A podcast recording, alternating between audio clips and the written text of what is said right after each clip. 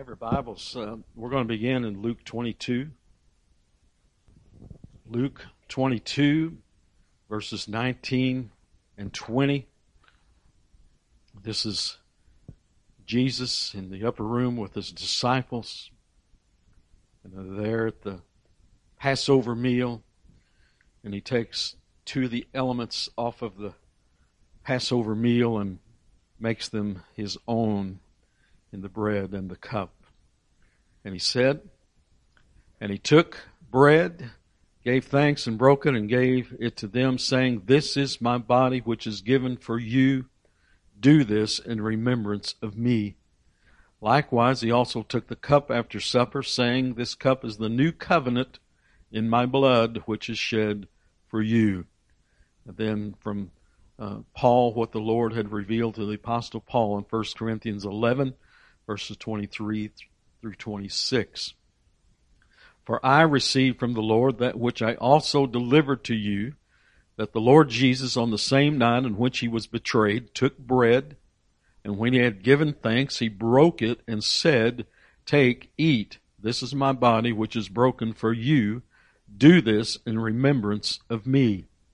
In the same manner, he also took the cup after supper, saying, this cup is the new covenant in my blood. This do as often as you drink it in remembrance of me. For as often as you eat this bread and drink this cup, you proclaim the Lord's death till he comes. Let's pray once again. Heavenly Father, even now as we come to your word and as we prepare our, our hearts and our thoughts uh, uh, to come to the communion table, Lord, I pray that you just pour out your Spirit. Lord, that we might all be able to see Christ, to look to Him. Father, you know each heart. You know their condition. You know where they're at. But Lord, I pray that you would speak to each one. Lord, help us to see the importance of Christ and the cross and of His sacrifice this day. It's in Jesus' name I pray.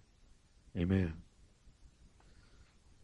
So I, I, I pray that, that you realize when second Sunday comes and, and you know that communion is coming and that you've had time to reflect and, and to pray and, uh, and that you come. I always pray that you don't walk through those doors and you look up here and you see that little table with the, with the communion vessel thing on it and, and go, oh, that's, oh, communion, here we go again. But I pray rather that you would come with expectation of today we're going to hear again and we're going to participate again in the way that Jesus has commanded, has asked us to do. And we do this, it says, as often as you do this. Well, how often is that? I've had people ask me that. Well, Scripture doesn't say how often to do it. We have chosen here at Arcadia Valley Community Church to set aside one Sunday a month that we partake of the Lord's Supper. And we do this because of who Jesus is, because of what He has done, and because of what He has asked us to do. Because Jesus has instituted, He's, He's ordained, He has appointed, ever how you want to say it, He has commanded this Lord's Supper for His children to participate in. And it's an act of remembering Him. And He would not have done this if we didn't need it. So think about that. He would not have established this if we didn't need it. Know, there's a lyric in that old hymn, Come Thou Fount, prone to wander, prone to leave the God I love. And so times like this is that, I don't want to say reboot, but it's that opportunity to refresh again in our mind what Christ has done.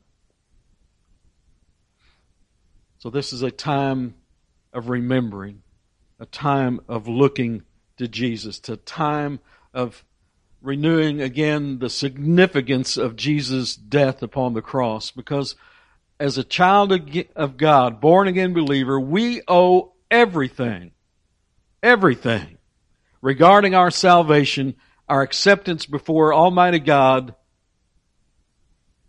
to the completed work of Jesus Christ upon the cross. The, the, the, lyric of that old hymn that says, Jesus paid it all, all to him I owe. Sin had left a crimson stain, but he washed it white as snow. Jesus paid it all. We owe everything to him. And a, uh, in the sermon that I preached two Sundays ago, uh, from Romans 6, we focused on obedience, uh, where Paul talked about that, that form of, of doctrine in which we obeyed. And we talked about obedience. And, and so as, as born again believers, it is an act of obedience to do what our Lord has asked us to do. Amen? And He has asked us to remember Him in this way. And so may every believer remember what Christ has done for you as we remember Christ. May we put ourselves in these verses. May we put ourselves in the story. Randy, as often as you do this, do this in remembrance of me. For every believer, at the time of our salvation, by grace through faith, we were able to see the rescue for sinners, Jesus Messiah. By grace through faith, we were able to look to Jesus, the ransom from heaven, and be saved from our sin. In Isaiah 45 verses 21 and 22. Tell and bring forth your case. Let Yes, let them take counsel together who has declared this from ancient time, who has told it from that time. Have not I the Lord? And there is no other God besides me, a just God and say, and a Savior. There is none beside me. Look to me and be saved, all you ends of the earth, for I am God and there is no other. Now, does that apply to us yet today? Uh, Kevin, I, I, liked what you said uh, last Sunday in your sermon. This in particular wasn't written to us. It was written to the people some 2,600 years ago, but it was still written for us. Wasn't necessarily written to us in that letter or that, that, that, that Isaiah wrote down, but everything that's in the Old Testament is for us and for our learning. And so we can learn right there. There is no other God besides me, a just God and a Savior. There is none beside me. Look to me and be saved, all you ends of the earth, for I am God and there is no other. That message still rings true today. By grace through faith, every believer was able to look to Jesus and He became for us wisdom from God, righteousness, sanctification, and redemption. That's 1 Corinthians 1 verse 30. But of Him you are in Christ Jesus, who became for us wisdom from God and righteousness and sanctification and redemption. We have trusted in Him. We have been pardoned. We have been accepted in the beloved. We have been saved by Him. And so we come to the communion table to remember to continue to look to Him because that's what remembering is, isn't it? It's to continue looking to Him, remembering Him, looking to Him. And as we remember, as we keep looking to Him, we will be reminded anew or afresh of His great love. A saving, keeping love. An amazing love there's a lyric in a, in a chorus we sing, um, "You are my king." Have I got that? Can you put that up? That chorus, just the chorus. Maybe I didn't put it in. Amazing love, how can it be that you, my King, would die for me? Amazing love, I know it's true. And it's my joy to honor you in all I do. I honor you. So, so this little table, this communion table is for a remembrance. But what do we have here? We have pieces of bread and we have little cups of juice. Now, if, if an unredeemed sinner comes to this table and eats the bread and drinks the juice, will just that act alone save him? No. No. No. There's some religions that believe that. But that's not true. To me, that's heresy. It is heresy. This, partaking of this, will not cleanse and wash away sins. That, that is backward. That, that is, that is putting things in the wrong order. This table is for the redeemed. It is for those who have been born again. Those who have been saved by grace through faith. And so we come to the Lord's Supper to remember the one who has saved us. And if you are not saved, if you're not born again, first look to Jesus. Look to Jesus. Come to Jesus, the rescue for sinners. In true faith, believe in Him who died upon the cross to be the ransom, the payment for sin. Uh, Jesus uh, said in John 6, verse 47, Most assuredly I say to you, he who believes in me has everlasting life. In Romans 10, verses 9 through 13. If you confess with your mouth the Lord Jesus and believe in your heart that God has raised him from the dead, you will be saved.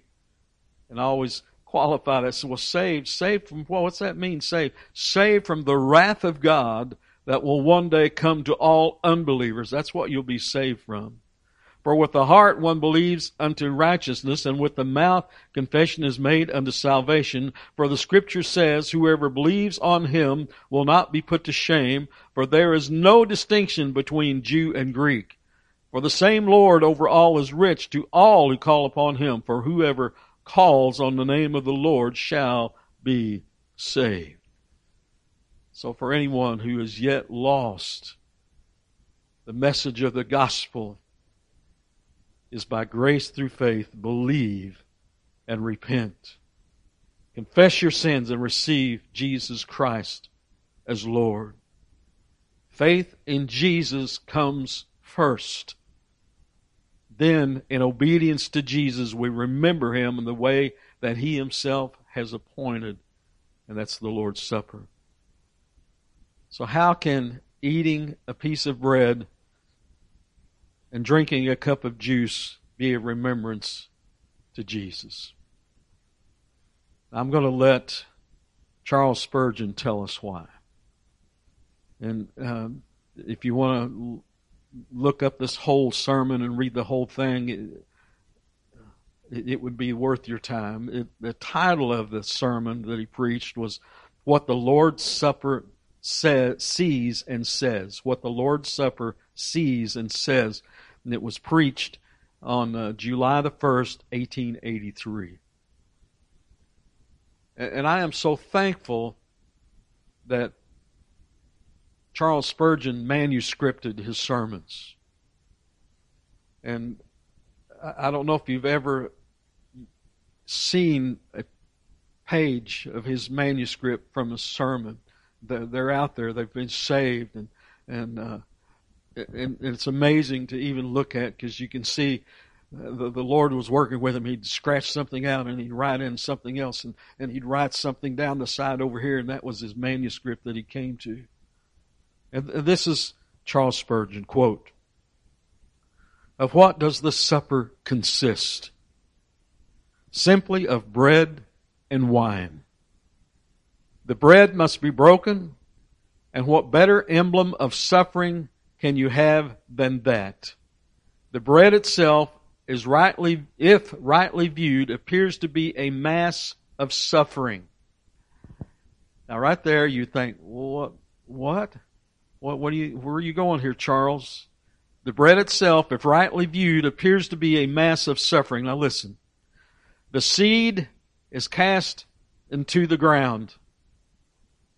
Now, what what what what do we know? Is it, did it say what Jesus say? Most assuredly, I say to you, unless a grain of wheat falls into the ground and dies, it remains alone.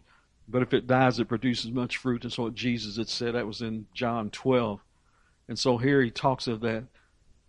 The seed is cast into the ground, which has been cut up by the sharp plow. It lies buried for a while in the cold clay. When it rises, it has to endure first the frost and all the trials of the wintry weather, and then the heat of the summer. And when it ripens, it is cut down with a sharp sickle. The sheaves press upon one another. They are thrown upon the threshing floor, and the precious grain is thrashed out by severe beating. Next, it must be taken to the mill to be crushed between great stones and when it is utterly bruised into fine flour. Uh, Isaiah come to your mind as I'm even reading that?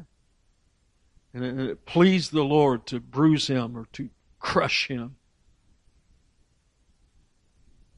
Next, it must be taken to the mill to be crushed between two great stones, and when it is utterly bruised into fine flour, it must be kneaded, it must be worked and, and made into dough. Then it must bake in the oven and, and has not, and it has not finished its long process of suffering till at last it is laid upon the table and broken in pieces and then further broken with the teeth in order to enter into men and become their nourishment so that the broken bread is an admirable emblem of the precious body of our Lord Jesus Christ, upon which all sorts of griefs were condensed upon the man of sorrows. Have you ever considered it in such a way? I hadn't to that depth. And look too at the wine in the cup. Does not that also indicate pain and suffering? Have you ever seen the vine? How it is cut down, cut down till in the winter it seems to be nothing but a old dead stump? Uh, and, and we know Jesus said, I am the vine, right? How sharply do they prune it and cut it back if it is a good vine? And when it when at last it bears its clusters, the grapes are gathered and thrown into the winepress and crushed beneath the trampling feet of the laborers. And the freely flowing juice of the grape is the picture of Christ's sacrifice, the yielding up of his life, the pouring out of the precious blood of Jesus. End quote. When we take up the bread and the cup, may we see Jesus Christ. Remember his suffering upon the cross. Uh, I want to read just one more Spurgeon quote. This is from a sermon. I read this maybe a month or two back, but just a little portion. It was at the quote, it was at the cross that Jesus emptied out his innermost self, pouring out his lifeblood, giving his all for us. Stand at the foot of the cross and count the red drops by which you have been cleansed. See the thorn crown. Mark his scourged soldier still gushing within crimson streams, see hands and feet given up to the spikes of iron, and his whole self to mockery and scorn, see the bitterness and the pangs and the throes of inward grief showing themselves in his outward frame, hear the gripping shriek, My God, my God, why hast thou forsaken me? If you do not lie prostrate on the ground before that cross, you have never seen it. If you're not humbled in the presence of Jesus, you do not know Him. You are so lost that nothing could save you but the sacrifice of God's only begotten. Think of that. And as Jesus stooped for you, bow yourself in lowliness at His feet. May we remember the words of Christ. Do this in remembrance of me. End quote. So may we remember Christ. May we remember what he told his disciples as he was, as he was teaching them concerning his body and the blood in John 6, verse 35. And Jesus said to them, I am the bread of life. He who comes to me shall never hunger, and he who believes in me shall never thirst. Then a little further down in verses 50 and 51 in John 6. This is the bread which comes down from heaven, that one may eat of it and not die. I am the living bread which came down from heaven. If anyone eats of this bread, he will live forever. And the bread that I shall give is my flesh, which I shall give for the life of the world and of the cup, he, Jesus talked of a new covenant in my blood in Matthew 26, verse 28. For this is the blood of the new covenant, which is shed for many for the remission of sins. In Ephesians 1, verse 7. In him we have redemption through his blood, the forgiveness of sins according to the riches of his grace. 1 Peter 1, verses 18 and 19. Knowing that you were not redeemed with corruptible things like silver or gold from your aimless conduct received by tradition from your fathers, but with the precious blood of Christ as of a lamb without blemish and without spot. So, child of God, may we come to the table praising the Lamb of God that was slain for our sins. The Lamb of God that redeemed us to God by his blood. Jesus willingly gave himself for us. He died for us. And he said to take the bread and the cup and remember him, to remember what he has done on our behalf, to remember who he is. Let's pray once again. Heavenly Father, we do give thanks for Jesus Christ, for the gift of your only begotten, that you would send Jesus to this earth that he created to have a purpose, a single purpose, and that was to go to the cross, to establish the gospel the means by which we might be saved. And Father, I pray that, that should there be someone listening to this sermon who is yet lost, that Father, by a miracle of mercy that only you can perform, that you would open blinded eyes, that you would breathe life into spiritual death, that you would draw them to yourself. That you would grant them faith that they might believe. That they might see you, most holy God, and, and in seeing you, see the depths of their sin, to know that they are a sinner before you. Father, grant them faith to believe and that they might confess their sins and, and to receive Christ and to live the rest of their days following him continuing to look to Christ.